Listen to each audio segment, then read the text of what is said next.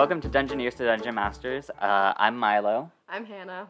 Uh, and yeah, this is our second episode. Last episode went well, about as expected, honestly. uh, we're going to try to stay a little more on track this time. I will say there's honestly no promises, though. Yeah, Yeah. look, we do our best. it's Uh. difficult to stay on topic. Um, but yeah, so we also know that we kind of went straight into talking about some of the things about our campaign without giving any kind of context. Um, so this episode, we're going to try to fix that a little bit. We're going to talk a little bit about this campaign, and I'm going to give a little bit of info on how I create the world. Um, yeah, so would you like to kind of talk about your character a little bit, and then I'll kind of go into the world as a whole? Sure, yeah. So I am playing Nisa. She is uh, a blood hunter, which is, I, I guess that might be a class that some people are not as familiar with if they haven't played, not even so much 5e, but just like newer E. 5e. Yeah, because it's a Matt Mercer class. I don't even think it's like officially in any other like rule books. It might be in in, in like some of the ones that he's released. but- Yeah, but it is like official enough that it has all of the you Yeah. know regular stats and everything. Yeah. What would you say they're like closest to in a class? Um, I mean, they're pretty close to like fighters a little bit in the sense of like you can kind of play ranged or melee. Um, you can take certain subclasses that give you a, a couple of spells, but you're not really a spellcaster. Yeah.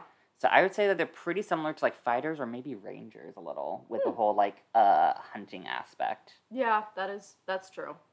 Uh, and then she's an Aasimar, which is a celestial race, which also some people might not really know what that is. That one seems a little bit more self-explanatory. Yeah. Uh, she's an angel, kind of. basically the celestial version of like a tiefling. So like tiefling is to devil as Aasimar is to celestial. Yeah, yeah. I would say that is a, a good explanation and Mm-hmm. pairs well with the with the tiefling we have in the party as well. Isn't Lucy a tiefling? That's right. I forgot that we still had a tiefling. My brain my brain immediately was like, wait. I I'm I, not crazy, I promise. I clearly know my party. yeah, you do. I can tell. uh, to give a little bit of context, uh, we've had our game going for honestly a little over a year now, I think, by this point. Maybe more. Um, but what started as an online campaign using Roll20 uh, had a split, and we kept half of the party members, the ones that were actually here physically, and uh, gained a couple more who are here as well, and has turned into an actual in person home game now that we're in a more of a safe COVID situation. Um, so we had a bit of a switch up with the party dynamics and also had a bit of a change in goal, I think, in terms of like what the party's doing a little bit. Yeah, I would say we've kind of entirely changed the plot of the campaign. I guess there was there was some stuff that we were doing before the party split that we have continued doing, but I think because it's a very different group, everyone has very different goals. We also just haven't really circled back to any of the stuff that we were doing before the split. So like maybe that could come back in the future, but Yeah, it was also a thing of like when the party split, it wasn't necessarily on good terms. So they took the party fund, or at least a majority of it, with them. They took some items with them, and possibly made enemies of the prior party. in fairness, you haven't thrown any prior party members at us. Yet. Although the look you just gave me makes me think that you might. Which wow, I guess this is just a campaign of making mortal enemies follow you around. Honestly, a little bit between you with the assassin after you, Lucy, or technically, I can't remember exactly who dealt the final blow to the Revenant, but the Revenant. It was Lucy. Yeah, so Revenant's gonna be um, a potential problem coming back. And then half our old party Yeah. on an airship, I guess. Yeah, half the party on an airship. Uh, you don't even know what enemies the others might have. No, it really hasn't come up, honestly. Yeah, the only thing that's kind of come up um, is Lucy's uh, patron a little bit. right. Uh, and she's kind of figuring out what it means to be a warlock. Uh, she had the realization recently and texted me and was like, "Hey, so um, what happens if a warlock doesn't do what their patron wants?"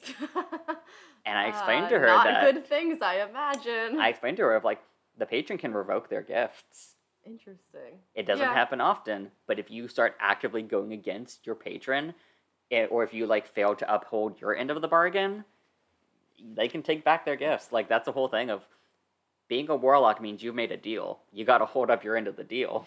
Yeah, I guess we've never really had warlock stuff come up in campaigns before. Like my warlock, my patron was me. Yeah. So it's not like I was revoking my own powers. Yeah. So it's always an option. It's probably not going to happen unless things really take a turn. Um, but yeah, like if a situation like that happened, it would be a matter of figuring out what to do about that party member. Either in some cases they may want to like have that like party member leave the campaign and bring someone else in. They may want to try to find a new class, trying to find a new goal Yeah. because the way I see it is they would retain their like HP and everything. Right. They would retain their stats. Uh, I would say that they would probably retain their proficiencies, mm-hmm. but they would lose any warlock abilities, including spells. I imagine they might pursue like trying to figure out spell casting, but from more of like a wizard perspective of trying to teach themselves magic at that point. That would make the most sense to me. Yeah, like I could definitely see them taking on like uh, like wizard, bard, anything where you kind of are like a self-taught type thing. Yeah. Um, they could go and make another deal with something else, whether That's it's true. like another like warlock patron, or um, like maybe making an oath and becoming like a paladin, because paladins are also use charisma. Oh yeah. So something along those lines. Uh, if they wanted to like dedicate themselves to a god in more like of a just like worship sense and like go cleric, if they have like good enough wisdom. So like it's kind of open, or they could just be like, I'm done making deals. I have a decent whatever skill, so I'm gonna go like a fighter or like whatever they want to do. I also can't imagine that that's going to be super relevant in our case because Fu does not seem like a character who's going to just stop listening to their patron. In all fairness, Fu doesn't know who her patron is, and sure. she doesn't know what deal she made. Sure, but she hasn't done anything yet to make anyone mad at her, so Yeah. why would she change it now? Yeah. So hopefully it will not come up. Um, So, So- how would you like describe our current campaign? Just because, like, the first thing that comes ca- to mind is chaotic. I more just mean like, I feel like before we had the split, I would very much describe the party as we're going around, we're trying to hunt vampires. Is, is Yeah. kind of the like the two sentence summary of it. But now, besides our lycanthropy romp that we're on, I don't really know how I would describe what we're really doing. I feel like right now, y'all are basically mercenaries for hire. Yeah. This may change later. You have a current goal, and right now, after you complete that goal, the plan is for you all to go and regi- register yourselves as a proper adventurers. Oh group. right, I forgot about that. so I would say right now the best explanation for for the group would be mercenaries for hire. You're higher. You're so you're level seven right now. yeah, So you're high enough level that you can actually like kind of make an impact. Yeah. But you're not like changing the world right now. You're not like working with local governments or anything. Like- right. Like you're you're definitely still on the lower scale in terms of like heroes. Yeah, And right now you're not really fueled by I don't know how to phrase this. You have your own motives. sure. You're not fueled by just wanting to do good for the sake of doing good. Yeah, that doesn't really scream our party for most of the members. Yeah. You have members of the party who do want to do good. yeah. But it's definitely not the main focus of the party. Yeah, that yeah, I would agree with that. I think even the characters who are good don't they're they don't seem like they're on some holy righteous journey to be righting the wrongs of the world. Yeah. They just don't want to go around killing innocent people or brutalizing towns or Yeah. all the stupid shit that does happen sometimes. Yeah. And you do have a bunch of different like little like kind of little hooks, we'll call them, that kind of like can tug you in different directions depending on like what the party does. So you've got like possibly like working with Wormy. You've got uh figuring out whatever's going on with the wizard and like working there. You have a potential big storyline if you choose to work with the wizard uh, and try to destroy a god. We probably want to say what Wormy and the wizard are. Yes. So, Wormy is one of my favorite artifacts I have ever created. he's a worm on a string, but he's not just a worm on a string. Could you imagine he was just, Just a a worm, worm. on a string? My favorite artifact, a worm on a string. Uh, he is a demon lord trapped in the vessel, essentially, of a worm on a string that resembles potentially like that, that's just kind of what he looks like. Uh, so he's this worm with eight eyes. At the moment, only two of those eyes are open. Uh, and as each eye opens, he gets closer to being released. So the party has kind of, I think, at this point, figured out how to open the eyes, or at least you have. I don't know if the rest of the party really has any. I don't think they've really paid attention too much, aside from maybe Kieran. They yeah, I would say Kieran is probably the only one who's had enough of an interest to like ask. In everyone else's defense, I don't know if they are really like super aware of everything about Wormy. Just I be- wonder what Gregor would do now that Gregor knows that magic's real. Oh yeah, just because like half the group never saw any like Wormy related stuff before the split, so I don't know if they're super aware. Also, because just for me specifically, with like the opening of Wormy's eyes hasn't had as much of an effect on me. Yeah, that's true. Yeah, because what was it? The last, I think the second eye was like you learn abyssal, which you already, I already knew. know.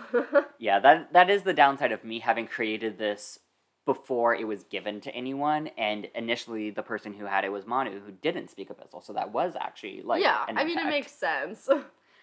But yeah, as Wormy's eyes continue to open, you will get more and more gifts essentially by being attuned to Wormy. But if you open that final eye, you do release a demon lord. I'm fine with that. I didn't attune to him and go along with this to not be opening those eyes. That would just be kind of mean. That's fair. But yeah, uh, Wormy is beloved. Um, I think at this point, I don't think there's anyone that doesn't like Wormy. I think that there's a little bit of distrust, maybe from Kieran. And I think Fu has some warranted, I don't know, fear, That's fair. concern. I think Lucy has concern now that she's realized the potential that Wormy could be evil. You know, I do love as how a demon she- lord. I love how she never picked that up, even though this whole time it's been known he's been a demon lord this whole time. Yeah. Nothing about him has changed.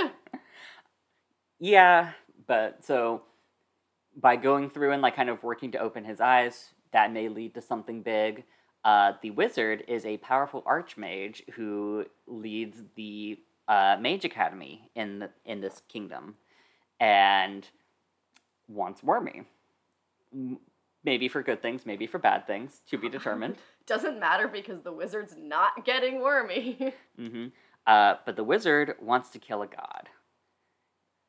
Yeah, I I guess my whole thing about this, the only thing that like makes me hesitant about wormy things is that to open Wormy's eyes is like a very me specific journey to be going on. hmm And I feel like it's just going to happen more naturally than anything. Uh, like for context, it's sacrifice based. So, but there's no like there's no quests to be going on that involve sacrifices to just find. And I'm certainly not giving Wormy up to this wizard.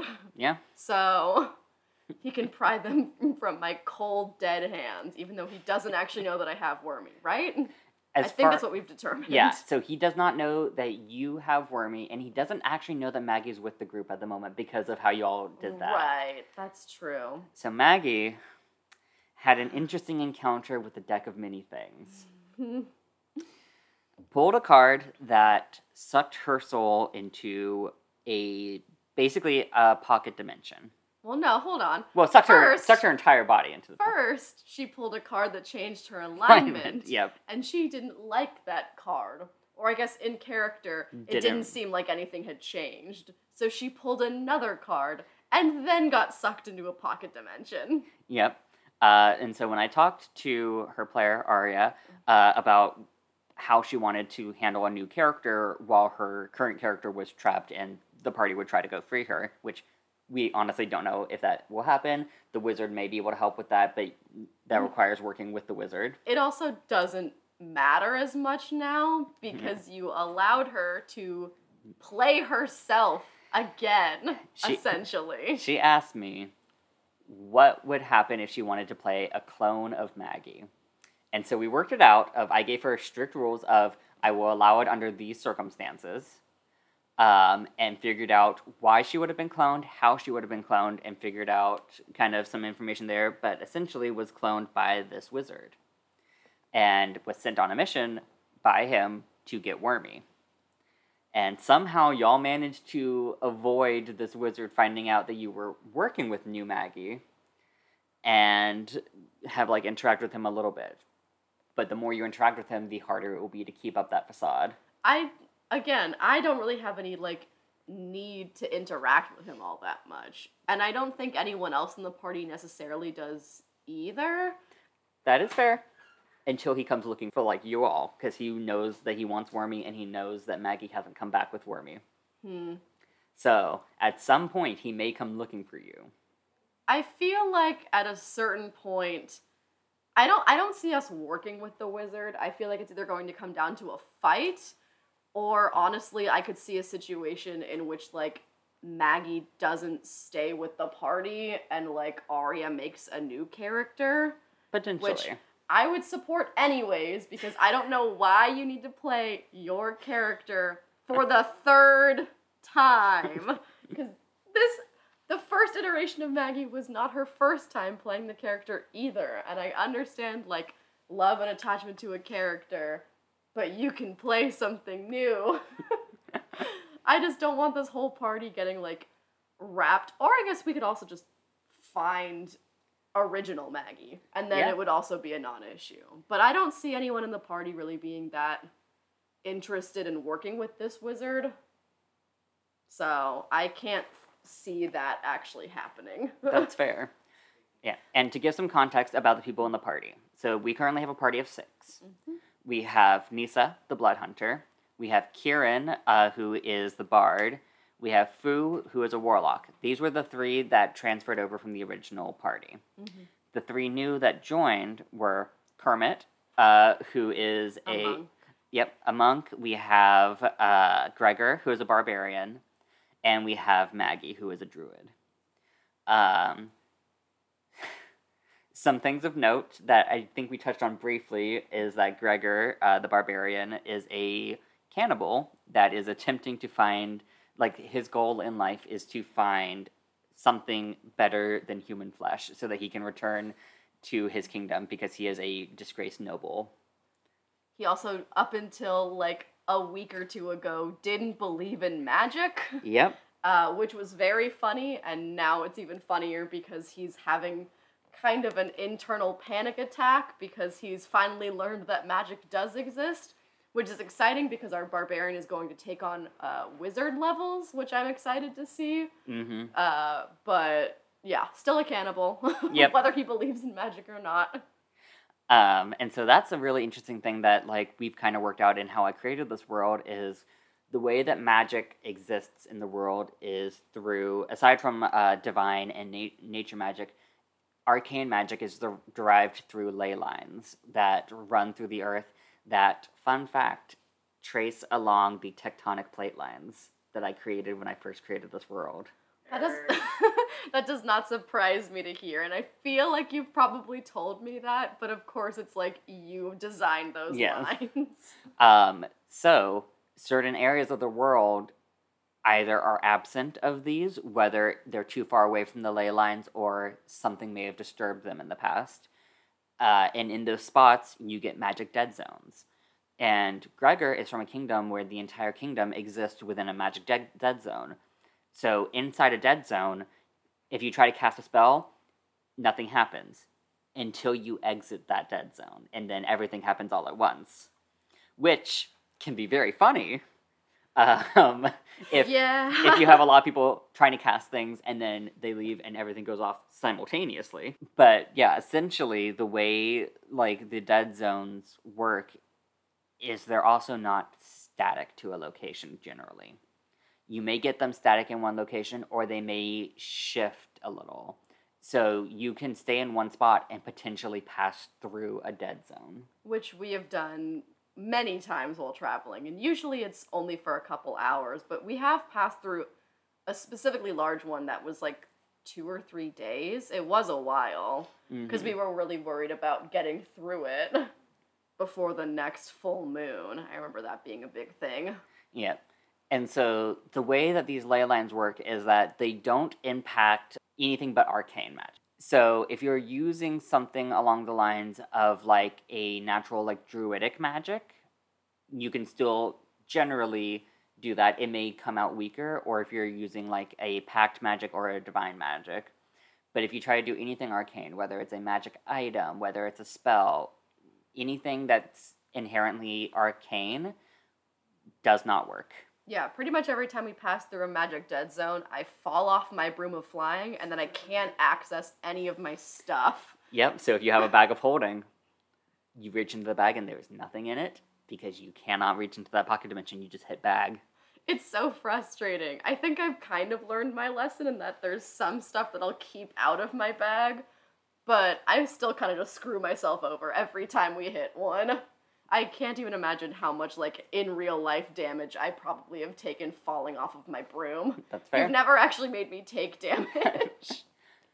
But yeah, because usually you're not flying high enough off the ground where it's actually going to matter. you don't know that. You've never asked how far up off the ground I've Do I need to start asking this? No. you pose as a challenge. I regret saying that. Pretend that didn't happen. But yeah, so the way that I envision these ley lines, though, is that they are cracks throughout this world where something inherently magic in nature is seeping through. And that's how arcane magic is possible in this world. it is a very cool design. Um, so maybe that could be something that could be explored later of if y'all come across one of these like cracks. That would be fun. I would enjoy another campaign where it's like the fundamentals of this world are like having a freak out for some reason. Yeah. Well, there's already something kind of going on in terms of corrupting things. That is true. Hence yeah. the corrupted angels that have been encountered once, that may be encountered again, and you don't know what else may be corrupting. Well, I'm assuming. I guess you probably won't tell me if I ask, but I was gonna say, is the corrupting of the angels. Does that have any relationship to the whole like lycanthropy stuff we're dealing with right now? I, I'm going to go ahead and say no. I, Okay. I'll go ahead and tell you that no. Right. They are similar in nature in the sense of a bigger power is involved. hmm Uh, in the case of lycanthropy, it is one of the gods I've created for this world. So I've created, I think, 37. there are 37 deities. Uh, and one of them is a three headed Cerberus that wears a silver chain one head that sees all, one head that hears all, and one head that devours all. And the head that devours all, by wearing the chain, is kept asleep. And it's believed that that head is what lycanthropy is derived from. And thus, the silver chain is what gives the silver weakness to lycanthropes. Uh, but it's essentially said that if that cha- if that chain was ever to be removed and that head awakened, it would devour the world. So what had happened is the party found a silver chain, just just a single link, that when it is held, whoever is holding it when a full moon arrives is cursed with lycanthropy and are connected to that moon. They noticed this because there was a recent surge in lycanthropes, and they one of the party members, Kieran, uh, was cursed with werebear lycanthropy while uh, in possession of this link. And while traveling, felt a pull that the other lycanthropes were being pulled to as well. Following this, they found essentially an old temple that, after making their way to the shrine, found a statue of this god where carved in the stone were these chain links with two missing. They were able to place the first link into one of the spots and it fused in, and the uh, sleeping eyes, or the sleeping head, like the eyes closed a little bit more. And there's still one missing that they have recently found that they need to take back to fully close this. It has not been discovered what happened, it hasn't been discovered of what broke these links off in the first place, how they ended up where they are. um, or what it may entail if like this wasn't fixed. But essentially, the plan is to get this last link back in place. Luckily, we're a selfish enough party that even though I don't think most people actually care about the answers to those questions, we do care about not having to worry about werebear things every two weeks. So we're gonna bring the chain back anyways, and then probably never ask any more questions about it, to be honest, because that's kind of how we function as a group. That's fair. yeah. Whereas the corruption is something different. This is a corrupting force that at least from what you've seen, is targeting celestials that were entombed. Right. I guess, yeah, I definitely am interested in going back to that plot. I just have no idea where we even begin to go back to that because we stumbled upon that first celestial entirely by chance and we defeated it entirely by luck. like, yeah. Some really good rolls like we were never even supposed to really be able to fight that. I know your whole thing was it was just supposed to escape and mm-hmm. that was going to be that.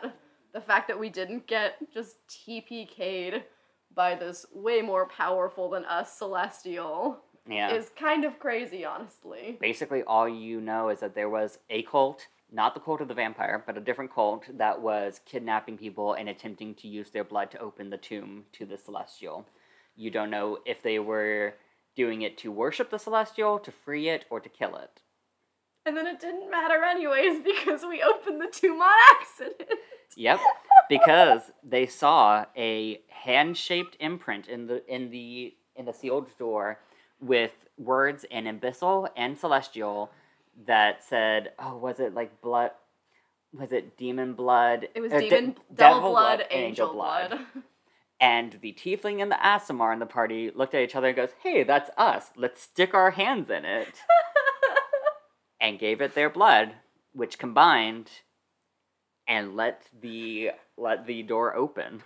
Well, and the funny thing about it too is that we didn't consult the party. We just kind of said, "Huh, that's us." Sliced our hands open and opened it. And then it was kind of annoying because I didn't even get to go downstairs and participate in the fight. So, look, my hubris opened the door, and then I was punished by not getting to be in this fun fight. So, that was my comeuppance, I guess. That's fair. I'm just glad that y'all actually, like, did it. I part of me was like, I wonder what's gonna happen. Like, I wonder if they're just gonna leave. I wonder if they're not gonna find out what's down here. I just you can't put a thing for me in a language that only I know and expect me to not interact with it. That I just know. doesn't seem. Oh, I know. and if it was any other player and it was like related to them, I think they would have done it too. That's true. so you can give me shit for it, but I don't think anyone is immune to that level of natural curiosity. That's fair. Yeah, so let's see. You've got that going on. Uh, you're being hunted by an assassin who do, do you want to do you want to talk a little bit about Led, or do you want me to talk about Led? So, well, I mean, I can talk about what I know about Led, which isn't a ton. Basically, Led is just another bounty hunter, and I took one of his bounties because that's just one of the things that like you can roll for when you're doing a backstory for your character.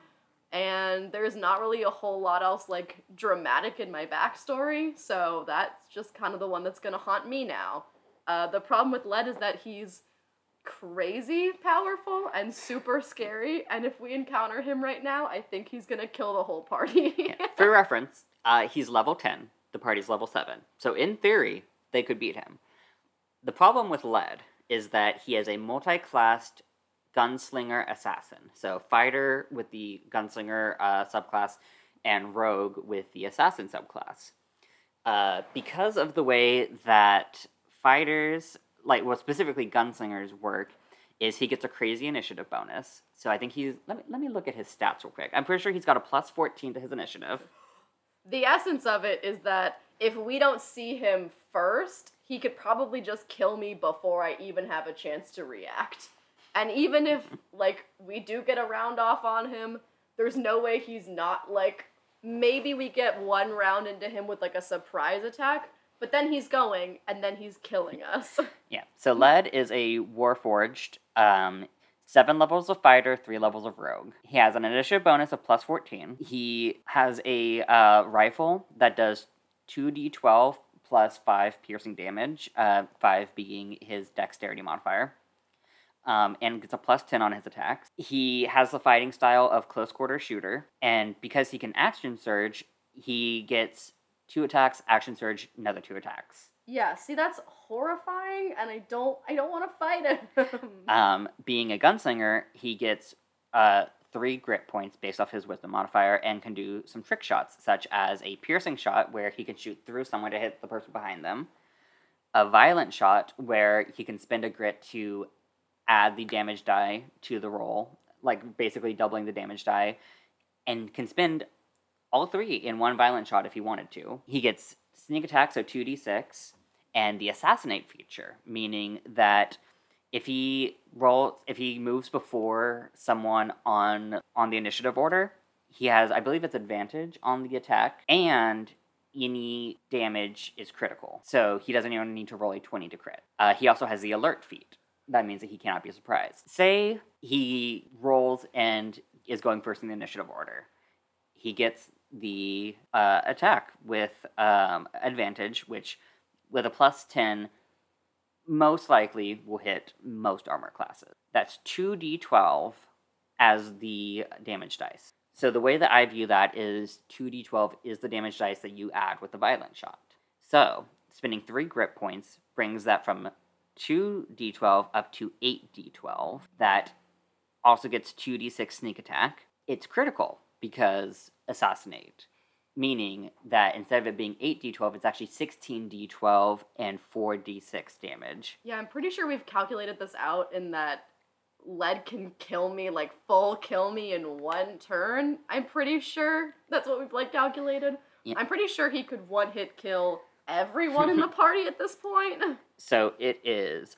Keep in mind, bad news does have a misfire of three. Still. But so it is shoot, do essentially 16d12 and 4d6 damage on the first hit, reload, action surge, shoot again, reload. yeah, that's obscene. Uh, at higher levels of um, gunslinger, they can reload as a bonus action. So it would be shoot, uh, bonus action, reload, shoot, action surge, shoot, and then reload. The 16d12 on its own could take out every person in the party. Like, Assuming that he rolls high, yes. I'm just saying, like, Um, and then of course has the second wind feature if he takes enough damage. so Uh, yeah, we. I don't want to fight this person. We've been doing our best to avoid him by Yeah. by saying we've been doing our best. I mean, I occasionally forget that he exists, but I do my best to check. most iconically, where you dreamt about Led and woke up to a single bullet in the sand outside of the tiny hut where y'all y'all had been sleeping and didn't think to make the connection of hey, that's probably Led. In my defense, and look, it's not a good defense, but in my defense, like if he knew that that was us, why did he leave? That's fair. Uh, like I know he can't get into the tiny hut, but it's not like he couldn't just stay until it went away. Could have been a warning why would he do that? I don't think you like to taunt you. Well, it didn't work because my character didn't notice. you did a lot of fucked things in that desert. You also gave us mithril armor Yeah. after we spent all of that money on mithril. In my defense, that was rolled on the table. I randomly rolled to see what would be what treasure would be there, and I got mithril armor. It just happened to be right after y'all had spent a bunch of money on mithril to create your own. so frustrating. Just ridiculous. And now I don't even use mithril armor. Yeah. so after all that, it didn't matter anyways. That's true. Kieran uses it. Yeah, So still has use. What did we even do with that mithril? I don't remember. I, I y'all don't- might have it. I don't know. It might be in someone's inventory. Oh. yeah. Okay, fair enough. Yeah, no, we don't have it anymore. we prioritized stealing other things when we left the other group. That's fair.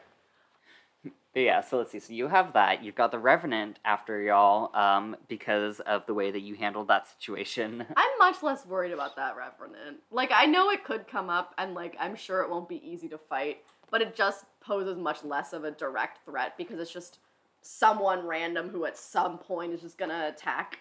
Like, eh, there's not like a lot we can do to plan for that besides just keeping moving, which we Yeah. do anyways.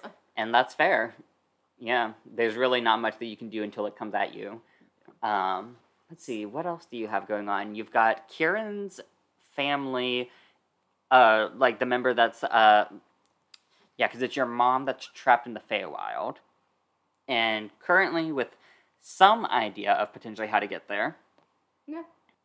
I don't know if Fu really has a goal. Fu, I assume her overall goal would be to learn more about what's going on with her patron in the same way that we kind of want to learn more about our benefactor. I think that she also wants to learn more about what destroyed her entire uh, village. That, yeah, that makes sense. Kermit's just Kermit. Kermit's just chilling. Kermit is a grung, uh, grung monk with a Fred Party City Party City wig. oh, yeah. Cause Frog with the Party City wig. Yep. Fantasy Party City. Yeah. Uh, it's just kind of vibing at this point. Like they really don't have too much that they're aiming for. It. They're just kind of hanging out. I feel like you always have some party members who are just kind of along for the ride. Like Yeah. they'll just kind of do whatever whenever. Yeah. Which I don't think is a bad way to participate. Not everyone needs to, you know, move plot along. And that's fair. And like they may find something that they like end up doing as an arc that may just come up later. But- I really want to do more. I would love to go back and do more like angel stuff and vampire stuff. Man, it would feel so nice to hunt things again that I'm good at killing. I feel like as soon as we moved away from the vampire arc, I got a lot less useful. There's plenty more undead. we just don't fight a lot of undead. The Revenant's undead. yeah, well, we're not fighting the Revenant right now. That's true. Y'all can go looking for undead. I just think the vampires were fun. That's fair. I think it'd be a good opportunity to have a vampire party member. And speaking of undead, um, you do have Leon, um, who was doing cannibalistic necromancy shit. But he's far away now, right? Haven't we? I guess we didn't really. We decided to like let Yeah, you you know, deal with him. yeah, you know where he is, and he's you're clo- a lot closer to him now than you were Oh yeah. because of where where y'all ended up. But you're going in the opposite direction, I believe. I, I feel like it's one of those things that maybe on the way back we could hit him, but I think everyone is on the same page of needing to stop the whole lycanthrope issue, and That's then fair. we can figure out Leon stuff if we feel so inclined. That's fair. I feel like Gregor will probably be interested if Yeah. if he remembers kind of the area we're in. Yeah. You've got a lot that's going on. You've got things that you may want to go back to at some point. You've got things. Oh, the benefactor. That's what I was going to talk about. Oh. Uh, the benefactor is, at this point, an unknown being. All the party is aware of is that on occasion they will find a letter, usually with helpful advice detailing whatever situation they're in at the moment, and it's only signed just as the benefactor or your benefactor. It's also we say the party, but it's kind of specifically only been happening. Like we've only been the only people who really know about the benefactor are like Nisa and Kieran. That's true. Yeah. Not that we've been keeping it a secret, but more that it's been like when we've been staying in like taverns and inns and it'll be a letter under our door, for example. So I don't actually even know like if the benefactor is for the full party or just specific members. That's fair. Yeah. Yeah, because it was only you've received the letter that was under your door. Yeah. You've received a letter while you were all camped out. Oh right, that's true. Have you received a third, or is it only the two? I think it's only I think the- it's just it's only two. two so far. So yeah, um, that's right because you received the letter while you were camped out that was telling you to speak to the wizard about Maggie. Yeah. So that is really the only interactions y'all have had with the benefactor. And right now, you don't have a ton of information on them. No, I have a feeling we're just going to like receive some random snippets from time to time because Yeah. that's kind of all we've been getting for right now. Yeah, that's basically the plan for for right now until things kind of kick off a little bit more. Yeah, I'm fine with that. Um, let's see.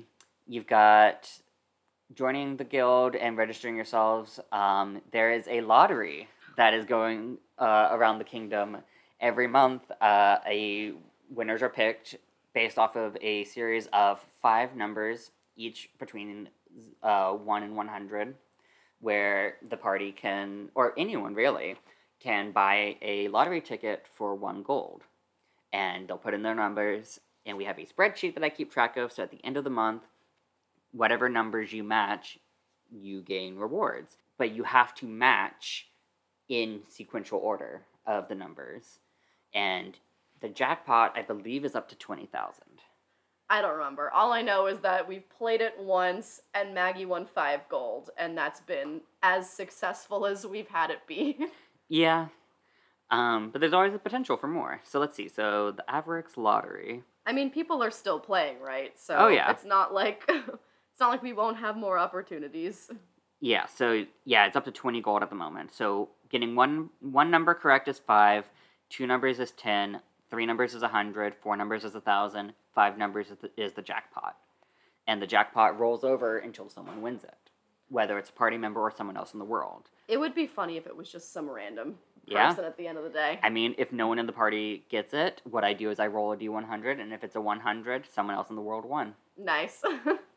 I guess so. This kind of ties back more into world building. I assume this is the first time you've done a lottery before, right? Yes. How much stuff do you think kind of carries over between campaigns? Because I know all this stuff with like gods is not new. Like I've seen mm. your world building binders before. Yeah. So typically, when I create a world, I like to create my. I like to create from scratch. I don't like to use a lot of pre-made uh, campaign settings. I will create a world and some continents and some kingdoms within. Sometimes more or less uh, in depth. I will generally create deities, although I may. I think in the past campaign I reused a lot of uh, former deities, such as uh, like Bahamut, the the Platinum Dragon, uh, Ioun. I think I used a lot of like prior deities when I was doing that one. Whereas this one is thirty seven unique me created deities. Did any of those pop up in your last campaign? Nope, these are all new specifically for Oh. this. I thought there was some overlap from last time.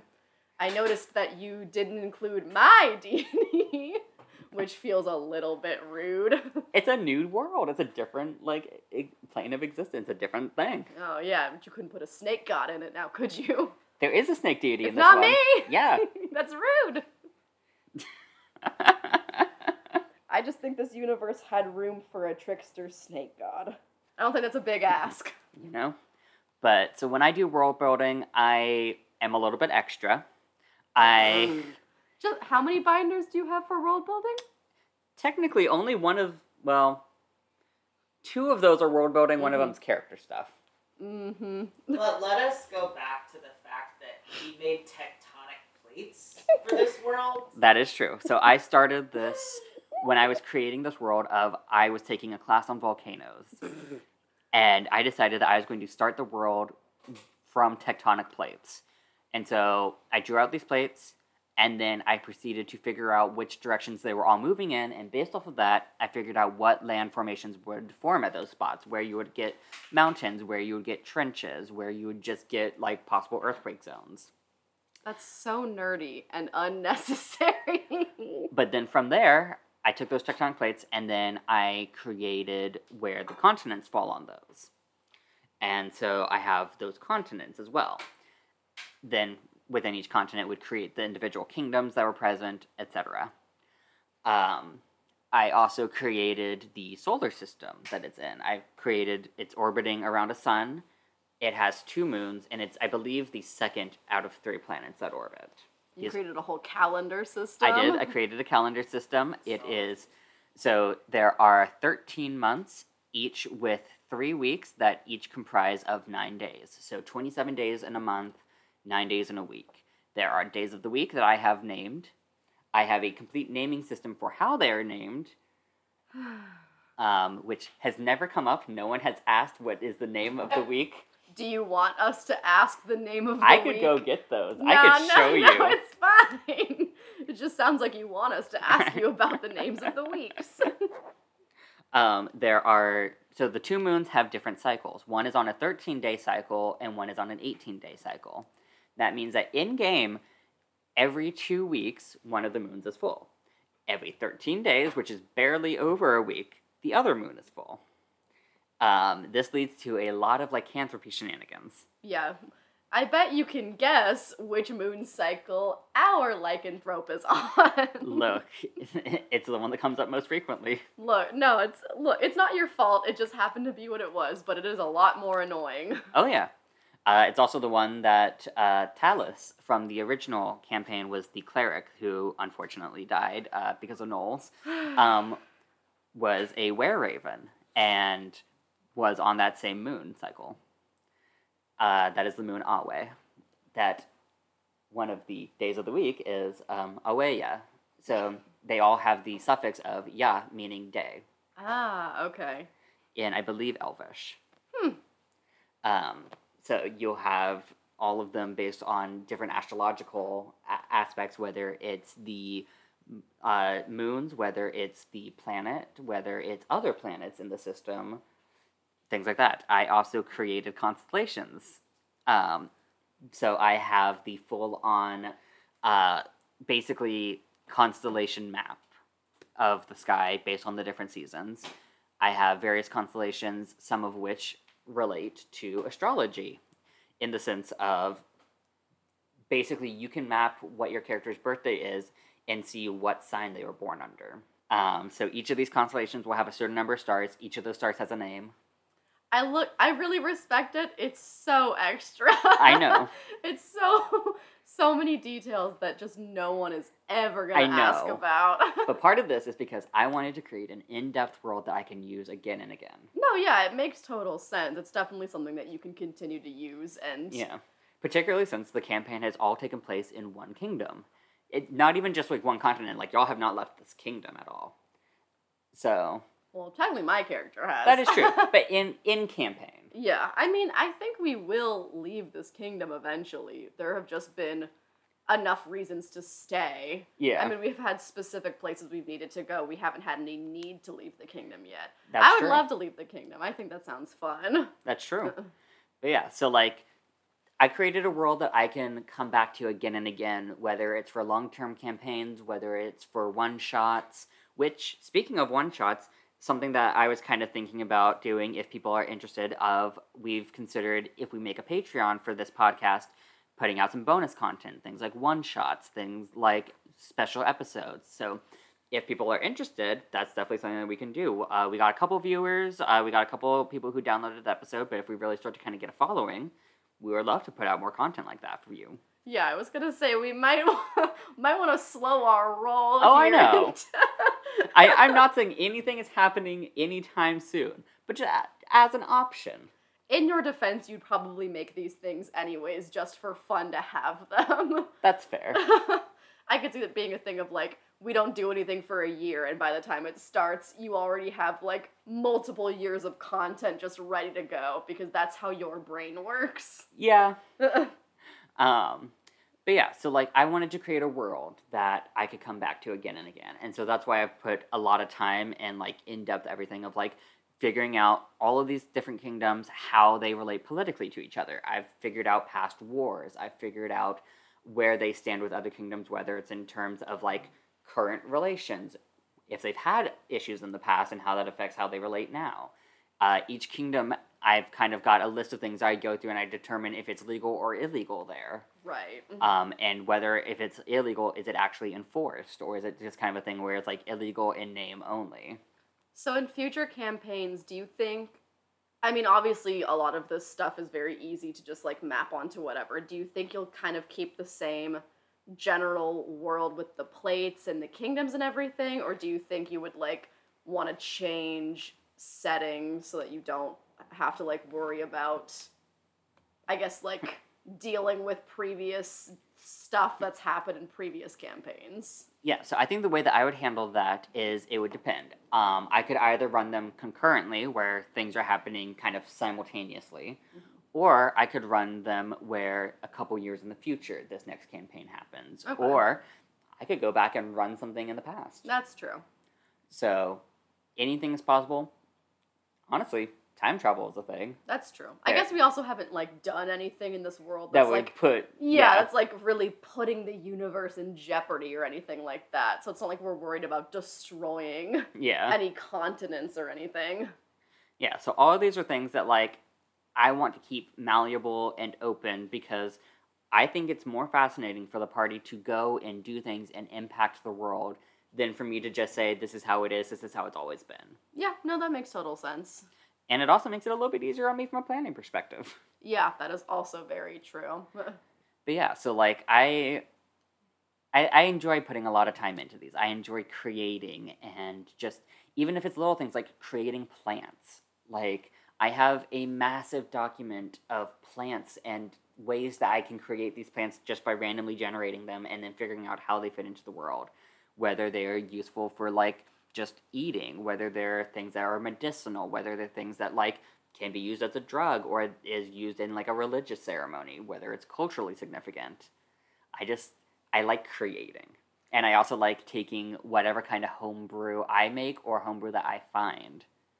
I was gonna ask about homebrew because have you actually homebrewed any races and or like classes? The Myceteans.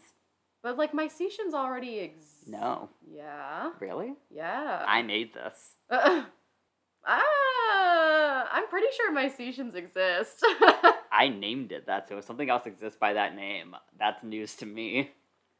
How do you spell my Myceteans?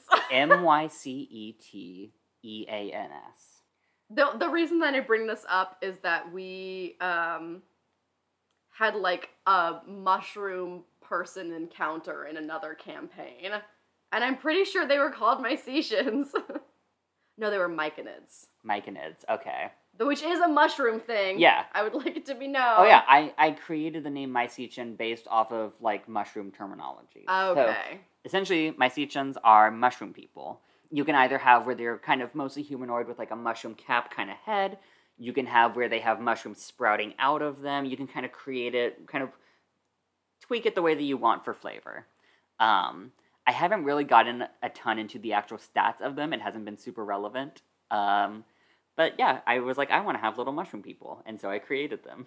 It's very cute. Um, there are there is a class that I created that no one has actually taken uh, time to really explore a little. Uh, the Dragon Blade class. I think in everyone's defense, it's not in a book. It, it, that is true. It, it is something that I created. So yeah, so it's a little bit harder to like get into and that is it. completely fair. Um, I've also got Fey races that I've kind of like made so that they can become PC races. So like uh, there is the fairy, pixie, and nymph sub race for those. a Fey race would be really fun. I could see that being a really exciting character to play. The are weird, Yeah. a little bit suspicious. It would be fun to run like a like Feywild either campaign or like one shot where everyone is like some variation of Fey, that whether would be really cool. whether it's like Eladrin or a Changeling or just straight up like Fey. I think any sort of one shot where everyone is kind of along the same lines of like all similar race or all similar class is very fun. Oh yeah. I've seen a lot of I've seen one shots where it's like an all bard one shot, which would just like that's so funny. I love that concept. Yeah, I know one of the critical role one shots that I watched was uh they were all werewolves. Nice. And so they were all Blood Hunter, Order of the Lycan. Look, in our defense, with the way this party goes, we could all end up turning into were creatures. I almost got turned into a were shark. That is true. Oh yeah, uh, that was a fucked up thing that I created. Um, so there was a centaur cleric that got bitten by a were shark. So they were half shark, half centaur when they're in their hybrid form. So you have the lower body of a horse and the upper body of a shark. It was ridiculous, and at one point they cast fly on themselves, and so you had it flying at the party. It was just awful. It was every time we thought we'd really like one upped this creature, it just kind of fucked us over. yeah. But that was one of the most funny, just ridiculous things for me to create just because of the mental image of a were shark centaur. I just loved like me being in the air, it coming out of the water, and then just all of a sudden you're like, it flies 20 feet up in the air, just like Yep. this. But the worst part was after we had defeated it, when we had to bring it multiple hours back, and every hour it woke up and attacked me and Yep. tried to change me into a were shark. Yep. with my constitution modifier of a zero. I had the luckiest rolls of my life because I don't know how to cure lycanthropy and I don't want to be a were shark. And y'all have no cleric in the party to remove curse. No, we sure don't. But I know that Lucy's talked about if she makes a backup character, she really likes the idea of clerics. Oh, so okay. That's she, cool. She might do that. She also has considered celestial warlocks. So those are all options, but we wanted to say thank you for listening and thank you for supporting us. Uh, we've gotten a lot more views and just downloads than I really thought we would get. Uh, we really thought that this would just kind of be a like for us kind of thing. In all honesty, maybe for our like D and D group. With the way we talk about it, it's still kind of a for us thing. It is. It really is. Shout out to Um, the person in what is it, Belgium? yeah, there was a couple people like we had someone in Belgium, we had someone in Romania. I was amazed. Like someone in Hungary. Like that's awesome. Like, yeah, that's that's shocking. I don't know what what about this is interesting to you, but You know? I appreciate it. But yeah, if you find this interesting, if you think that your friends will find it interesting, please recommend us. Uh, please like review us and rate us on. Uh, we- we're on Apple Podcasts, Spotify. We're in a bunch of places. Uh, if you just want to find us on like the RSS feed and like kind of go from there, that's awesome. If you want to send in your own emails, uh, our email is dungeoneers2, as in the number two, DMS at gmail.com. Uh, so go ahead, send us an email with either like a story from your campaign, talking about your characters that you play, questions that you have for us, whether it's about our campaign, our characters, um, just D and D in general. We'll try our best to answer. Milo really wants emails. He Please send us emails. he keeps talking about emails. He really wants to answer questions. I really do. I want. I want. I want people to be engaged. I want it to be more than just us talking at my computer. You know, look, Well, I guess. I guess. Okay. I guess it is all just us talking at my computer anyway. But No, that's not true. Sometimes we talk at Arden. Sometimes I talk at your cat. That's true. there are others to talk at. I am at. amazed he has been so quiet during this entire recording. I think sometimes our voices soothe him. Sometimes we frustrate him, but he kind of sleeps when we do this. I, I think he likes it. It's very amusing. Oh, I also have to submit a correction to myself. Oh, yeah. I know no one else cares, but I care because I don't care if I'm like ill informed about topics, but I don't like being wrong about things I think I'm right on. You just don't like being wrong. I don't like being wrong, but I can accept that uh, of the two of us, I am mus- much less uh, knowledgeable on topics. But I would like to say that THAC0 is from second edition. A version of it popped up in first edition, but it was the armor class system of second edition, and it went away by 3rd I said it was third edition. I was wrong. I can admit that, even though it embarrasses me. And we also had some confusion about what 3.5 really was, and we kind of both learned that it was just a revision of third edition, which, Which, I really should have known since I played it. realistically, that's like what that kind of thing means. So we should have just known that. Like that's usually Yeah. what like revisions end up being. Yep. Uh, so that was just us, but you know, we're all we're all here for a good time. We didn't say this would be a coherent thing. No, that is one thing we definitely never said. Uh, and so now we're gonna get Dionysus to come over here and roll us a dice to rate this episode. Um, so yeah, we're gonna have him roll it to sign off on this episode, and we will see you all next week. Bye. Bye. Dino. Come on. Oh shit, where to go? Oh, That's an 18. 18. Nice. Good Yay, job. Good podcast. So this episode is an 18 out of 20. Not bad. Thank you, Dino. Thank you, Dino.